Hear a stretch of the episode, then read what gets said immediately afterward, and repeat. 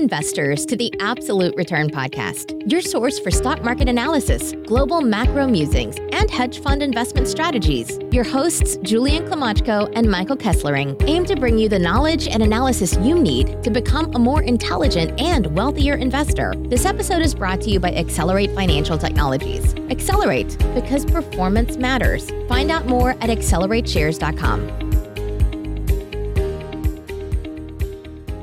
Welcome, investors and podcast listeners, to episode 38 of the Absolute Return Podcast. I'm your host, Julian Klymochko. And I'm Mike Kesslering. Today is Friday, November 1st, 2019.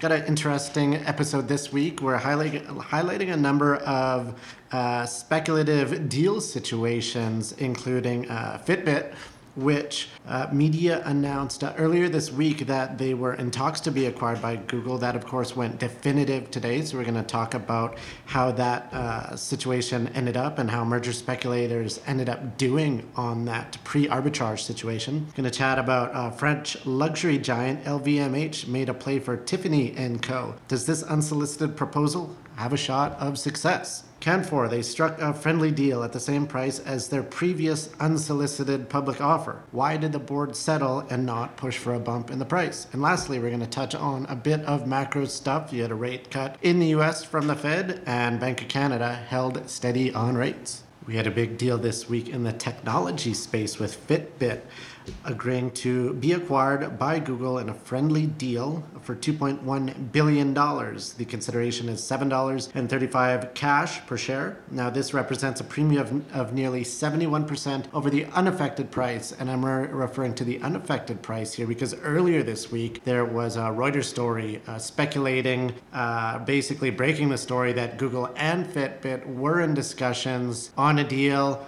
on that day on Monday. Uh, Fitbit shares rallied 30% on that story. And so, real um, su- successful trade for what we call uh, pre arb speculators, where they uh, get into the stock on some of these rumors prior to a definitive deal being announced. Some background on Fitbit. Obviously, they're the uh, smartwatch maker, a real uh, innovator in the space. That is until Apple came along and, and pretty much decimated their business. And you can tell from the historical performance of their stock price, they hadn't really done all that well. They IPO'd in 2015 at 20 bucks per share. Now they're getting taken out uh, at a 63% lower price than that at the $7.35 per share even though that 735 is a massive premium to where they were trading, you know, $4 and change just one week ago.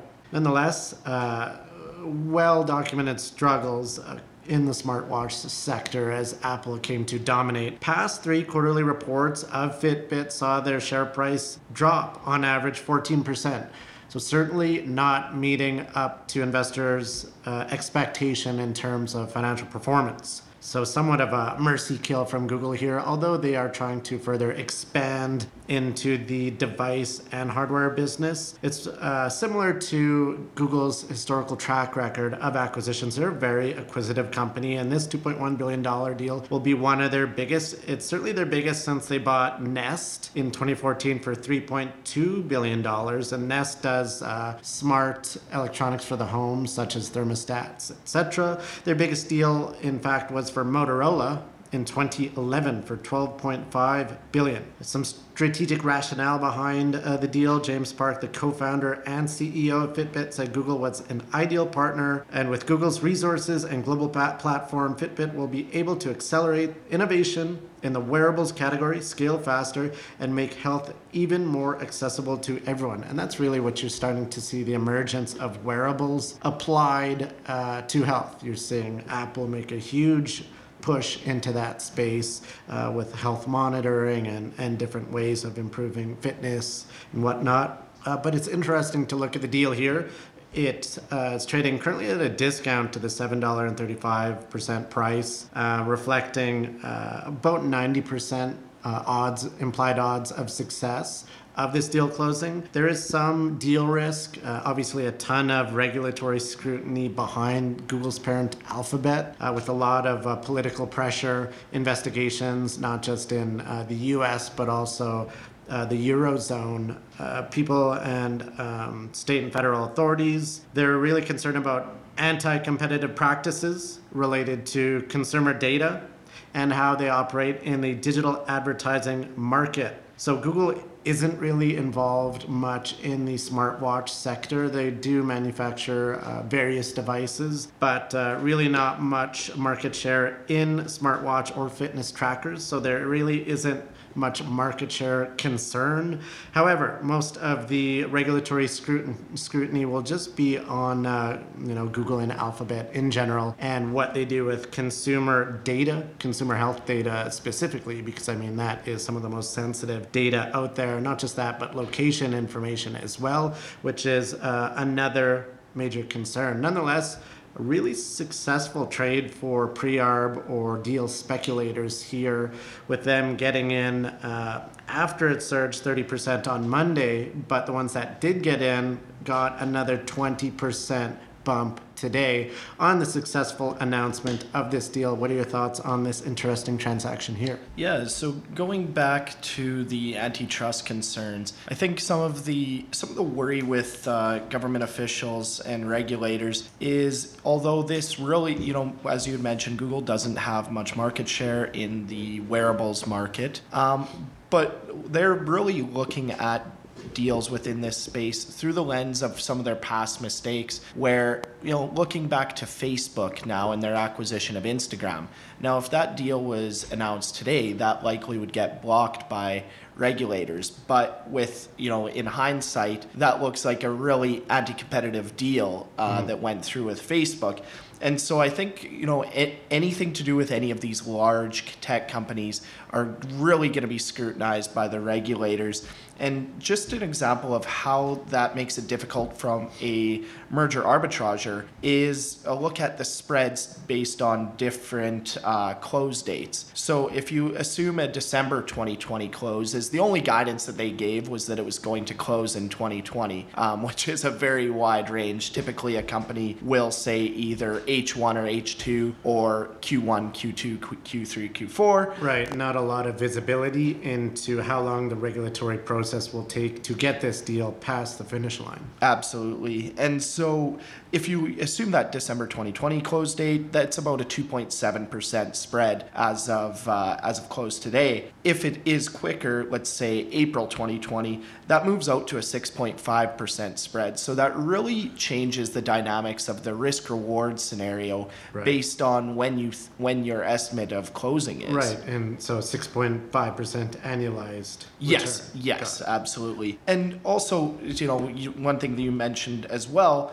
was with regards to the the uh, antitrust is there is a very large break fee in this deal. Now that's 250 million dollars payable by Google, uh, so it's actually a reverse break fee right. if they can't secure antitrust approval, which works out to about 12% of the deal value, which is which is massive and really doesn't have much precedent, does it? Uh, it's certainly much much higher than you typically see. And as the uh, target company you got to have comfort in that. Whereas the deal breaks then you are, uh, if the deal breaks for uh, regulatory uh, issues such as a block by the FTC, uh, antitrust regulatory body, then at least uh, Fitbit gets compensated well. Uh, it is abnormal, but there are some precedents. we have talked about it on the podcast in the past, the AT&T and T-Mobile deal, where that one, that merger was in fact blocked, and AT&T had to compensate T-Mobile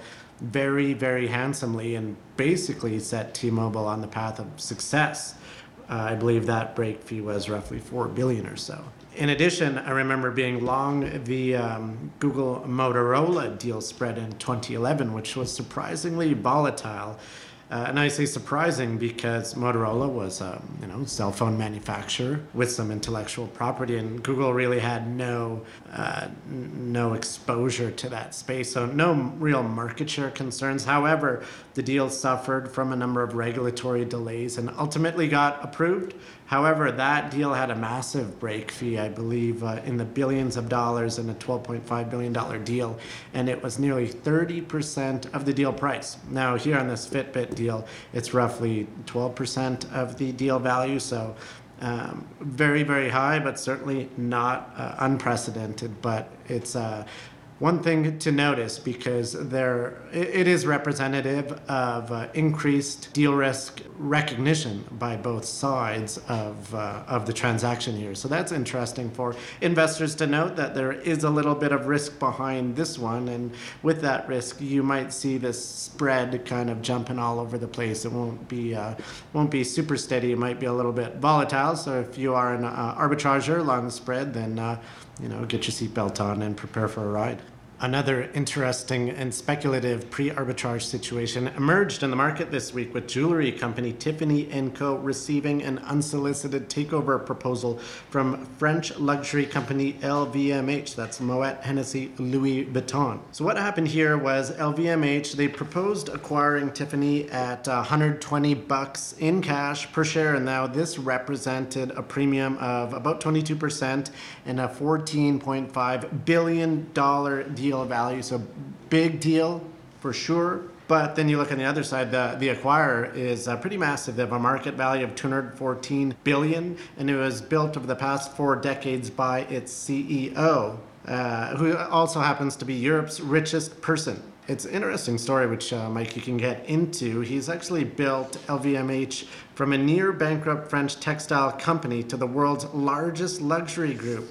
Their brands include uh, brands like Dior, Louis Vuitton, Sephora. Interesting strategic rationale behind this. They're really just looking to continue that consolidation strategy in the luxury space that has worked so well for them and made their uh, CEO Arnault, um, you know, one of the richest in the world. And I think he has been uh, at the top of the rich list at some point. Kind of trades between Bill Gates Jeff Bezos, and the CEO of uh, LVMH here. The other thing to talk about is the price action here. So pre bid, uh, TIFF stock, uh, Tiffany, ticker TIF, it was just below 100 bucks. Um, then you got this $120 cash proposal. It's actually trading at a premium. It rocketed as high as uh, 140 per share. Now it's trading around 126. Now, what's happening here? Basically, pre-arb merger speculators are uh, betting on a higher bid. I saw an uh, analyst from Credit Suisse and Cowen saying Tiffany could be worth as much as 140 to 160 per share. So certainly some bullishness from the sell side, expecting a higher bid there. And media, they're saying that Tiffany is expected to reject this proposal and hold out for more cash. The board, I believe, is going to say that the bid undervalues the company, but I mean, this is the same song and dance we tend to see on unsolicited proposals. And the way it works is their first price is never their best price. And the target companies know this, so it's the same song and dance where there's a starting bid, there's a counter offer, and then, you know, hopefully you settle somewhere in the middle if the target is amenable to transacting and selling the company, which but mostly uh, most public companies are uh, at some point you face pretty significant deal pressure. Not just that, but if you look at the trading in the shares, you're seeing massive volume on this deal speculation as more event driven traders come into the stock. And their goal is to get out of it quickly at a nice premium. So they would certainly like to see a share, a share sale at 140, 150, a friendly deal to LVMH. And so that's really what the play is here. What are your thoughts on it? Yeah, so as you'd mentioned, Arnault, he's yeah the world globally he's the third richest person at 97 billion. Um, so he's built himself a substantial wealth over these years, and I've I've followed LVMH over the last number of years. It's a very interesting company. They're really focused. Not I wouldn't necessarily say just on shareholder value, but really just building these brands over the very very long term. And when I say that, I mean generational, and that's how this this industry typically works. Um, but in terms of the strategic rationale, for uh, this from LVMH's side is that this would really just be an expansion of their jewelry division, which is their smallest division. It includes uh, brands such as Bulgari, Hublot, uh, Tag. Um, I believe their the brand C- that division CEO is a former Tag uh, executive as well. And so the rationale with that is just really trying to diversify. As right now, although this is a, a, very large conglomerate, includes many other brands that you had mentioned, it's really driven by Louis Vuitton in their fashion, fashion and designer segment, where that, that segment drives about a quarter of their revenue and uh, I believe almost 50% of their profits. So they're really tied to Louis Vuitton um, despite their large nature. And as well, this would also be another example of LVMH, although they are a global uh, conglomerate. This would be a further expansion into the US as Tiffany's their most popular market is the US. So it'd be a furtherance of that sort of strategy. Now moving more towards the potential bidding war mm-hmm. and you know what could happen there. Right. there. You know, this is really Tiffany's is really viewed as a trophy asset, right. as it's really one of the only global luxury brands that isn't under family control, which is very important. Right, and shareholders, there's nothing like uh, music to the ears of an ARB as a bidding war can be, and so certainly stock getting bid up on this, but nonetheless, it's still quite a bit below um, the price it hit just last summer, 140 bucks a share in summer 2018. So people are thinking, look, it's not even at an all-time high. There's, you know, they've kind of been down in the in the dumps since then. Uh, not met expectations uh, in terms of quarterly financial performance, but certainly some are taking a, a longer term view of it. And the other interesting thing in terms of uh, dynamics, and it's something that I feel doesn't get spoken of very often is when there is this deal speculation and you see this big turnover in the stock where there's a massive amount of volume as shares go from long term shareholders to more event driven uh, deal speculators, merger arbitrageurs, etc. And uh, many complain that, oh, you know, these people are just quick buck artists. They're just in it for, uh, you know, to get a quick premium and sell, and they don't have the long term interests uh, of the company like a longer term shareholder. But you have to look at how did those event driven traders get the stock in their hands. The way they do get the stock is by long term shareholders choosing to monetize that. Uh, take off the risk and exit uh, that long term position, effectively agreeing with the thought that, look, this is fair value. I want to exit. I no longer uh, believe that uh, you know it's undervalued, uh, and wanting to kind of crystallize that value. And so, as, I don't think it's a a fair criticism because the fact that those speculators or fast money traders get their hands on stock are representative that the long-term investors wanted to exit and are de-risking and are allowing these uh, pre-arb uh, deal speculators to take the risk in that situation. Certainly, and in terms of the bidding war, like who the players could be other than LVMH, is you have Kering, uh, which is LVMH's largest competitor, and they are the owner of the Gucci brand, which although LVMH is very reliant on the Louis Vuitton brand, uh, that is very much magnified with Kering, where Gucci, I forget the exact numbers, but they are very reliant on that brand to drive their profits. Um, but ultimately, looking at, at them, they would it's speculated that they are not very keen on increasing their debt levels and getting into a bidding war. Uh, another competitor, that the second largest competitor of LVMH, which is Richemont, uh, and the owner of Cartier, uh, they're another possible acquirer, but they're still acquiring an, or they're still digesting an acquisition from last year, and once again, not very interested in adding to their debt load, which is a very common theme across this space. Is very conservative balance sheets as these are thought many of the management teams in these businesses treat them more as a family business as opposed to a corporation where leverage is something that is accepted. Right. And the other thing that I wanted to discuss is you know, what are we talking about here? We're talking about a potential bidding war for a luxury goods maker near its all time high. This is something that does not happen at the bottom of the market. So, certainly, this is a bull market indicator. We recently saw a bid at a huge premium, a friendly deal for Sotheby's, you know, another sort of rich person uh, type stock that does well off the enormously wealthy. An auction uh, for an auctioneer. Yeah, and certainly. Uh, you know, Tiffany's is no different, where um, you know they're obviously related to the cycle of of the wealth getting the wealthy getting wealthier, and how do they do that? Well, they do that through uh, the stock market doing well. Generally, uh, obviously, uh, economic a pro-cyclical type stock for sure. And so you really, really got to step back and say, you know, what is this telling me? You know, it's certainly confirming that we are. Uh, I hate to say what inning of the bull market is. I'm certainly not going to make that call, but uh, certainly not near the lows. That's for sure. Another speculative pre-arb situation turned a friendly deal.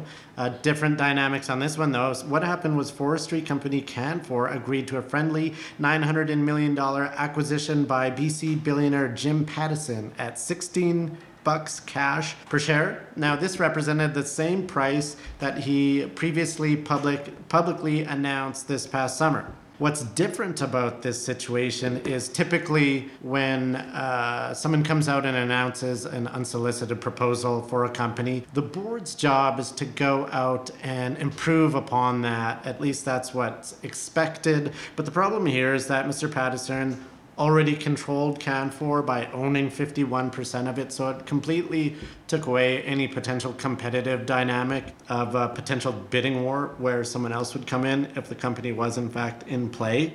Uh, the other dynamic here is that the forestry industry is just in a real slump.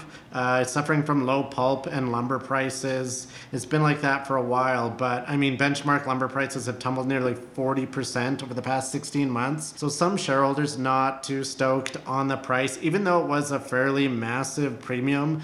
Its unaffected price was $8.80, so a $16 bid is 80 uh, something percent premium far larger than you'd normally see. But nonetheless, there's a 5% shareholder out there saying that it plans on voting against the offer despite this massive premium, saying that the premium to the prior closing price is based on a very depressed share price. So they think that they're getting taken out at a cyclical low. Uh, but you look at the historical trading, and just in uh, June 2018, the stock was at 34 bucks a share. So it certainly has been crushed, and it seems like he is coming in with uh, you know a lowball bid just based off a really depressed uh, share price off a sector that has been doing very poorly. The other thing that I wanted to note is that, uh, of course, they get a valuation here from an investment bank to justify uh, the board signing off on this deal. And Greenhill uh, came in with a valuation 1424 to 1938, which is conveniently right around the 16 bucks per share. As we,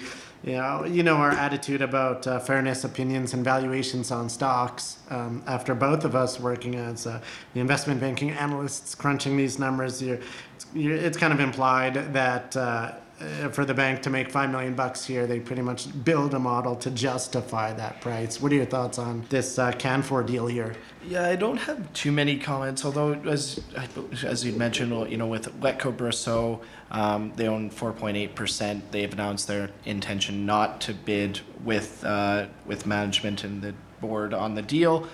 Um, the deal still does need a majority of the minority shareholders, so that will be an interesting dynamic to watch as you really what what will happen now is uh, the Pattison Group and the rest of the board will be going to some of these other larger minority shareholders and trying to get an indication of which way they're going to bid. And if it seems like enough of them aren't going to be bidding with the deal, then they would likely have a small bump, and that would likely be enough to take it over the finish line. So right, we recently saw that on that Transat deal where Air Canada struck a friendly deal to acquire them. You had some shareholder pushback. Air Canada forced to bump by a material amount, far more than expected. Interesting here is Canfor uh, when the proposal was made traded to a near 16 but a decent discount. And so on the announcement of this friendly deal uh, it ticked up a bit um, so, you know, a couple percent, still at a discount to 16. So, not really pricing in a bump. Uh, certainly no competitive dynamics here. It's really hard to envision any sort of interloper, especially when Mr. Pattison controls 51%. So, it's interesting one to follow. I think ultimately, this point, you just have 5% against uh, out of 50% minority. Not a huge pushback, but we'll see how this one develops. Ultimately, we think this one will get done. So, a lot of M&A speculation, some friendly deals happening happening. We have a bit of uh, macro news uh, on the rate side. So you had what uh, what happened was the Federal Reserve came out with a rate cut this week, as expected by the market. So they cut by 25 basis points or 0.25 percent. That's for the third time this year. This took their benchmark interest rate to the target range of 1.5 to 1.75 percent. But the interesting thing is that Fed Chair Jay Powell indicated that this easing cycle is likely over. Thinking three rate cuts and that's it. Quote from Jay Powell He indicated, We believe monetary policy is in a good place. We see the current stance of, mo- of policy as likely to remain appropriate as long as incoming information about the economy remains broadly consistent with our outlook. And just looking at the macro data, you had US jobs numbers came in beating expectations, unemployment still 3.6%, which is near uh, all time low. Obviously, uh, unemployment rate is one of the, the Fed's mandates. The other thing is uh, price stability, inflation, and that's also checking the box. We always joke that uh, the Fed's third mandate is S&P 500 targeting, and certainly the market loving it with S&P 500 hitting new all-time highs. Uh, President Trump loving that tweet about um, new all-time highs in the stock market. The other thing that we've seen on the macro front and why the Fed may be done here with respect to rate cuts, perhaps a resolution of Brexit, which was a major concern. It's looking like a Brexit deal is going to happen. And the other thing is some relieving of the pressure on the trade front side. You have the U.S. and China and this potential phase one deal that they're expected to enter into uh, potentially this month. So a lot going on there. Meanwhile, up in Canada, Bank of Canada uh, holding rate steady at 1.75%, which interesting enough. Um, they now have the highest official interest rate in the world's advanced economies. Uh, it's above the Fed's rate for the first time in three years, but in contrast to the Fed, who kind of indicated that they may be done cutting rates. Um, the Bank of Canada certainly did introduce it, what market participants believe to be an easing bias, meaning that they believe that uh, the Bank of Canada may be preparing the market for a potential insurance cut. Uh, it's branded an insurance cut just to uh, you know get the rate down, maybe one or two cuts, not a full-on easing cycle, but uh, one or two rate cuts to get the uh, inverted yield curve to not be inverted anymore and just you know placate the market such that uh, it's happy and really follow pretty much every other central bank in the world in cutting rates. Um, basically the bank of canada is worried that the us-china trade uncertainties persist which could end up damaging the canadian economy but they also need to balance this on uh, what they perceive to be over levered balance sheets of Canadian consumers and a potentially overheated uh, housing market, which they don't want to stoke that fire and get home prices rising unsustainably again. So he's kind of in the middle of the road here. Uh, the market's actually starting to increase the odds of a potential Bank of Canada rate decision, rate cut later this year. Traders now see, seeing about 30% chance of a quarter point cut from the Bank of Canada in December, which is their next rate setting decision date. And this is up from 13% uh, the day before they came out with this rate decision this week. But certainly S&P 500, NASDAQ, Dow Jones all hitting new highs. Loving that Federal Reserve rate cut. What are your thoughts? Yeah, so in terms of you know whether I guess going back to why the BOC hasn't been cutting while the Fed has is part of that has to do with really the FX rate is that the central bank in Canada is very uh, cautious with regards to any changes that they think would affect the FX rate just because of Canada's reliance on exports, particularly to the US. Mm-hmm. Uh, and so when you haven't seen the U- the CAD run against the USD, there really hasn't been any reason to cut. Right. Um, but now with the Fed funds rate going below uh, the BOC overnight rate, um, there there is more potential for for that, but you really haven't seen it in the in the spot rates yet. Right, and the the way those dynamics work is if Canada's a higher yielding currency with higher rates, then investors will want to buy that currency, bid it up, and you see that effect on the currency rates. And as the Canadian dollar is appreciating, then exporters will suffer, and then uh, you know you'll see that come through the uh, negative economic figures.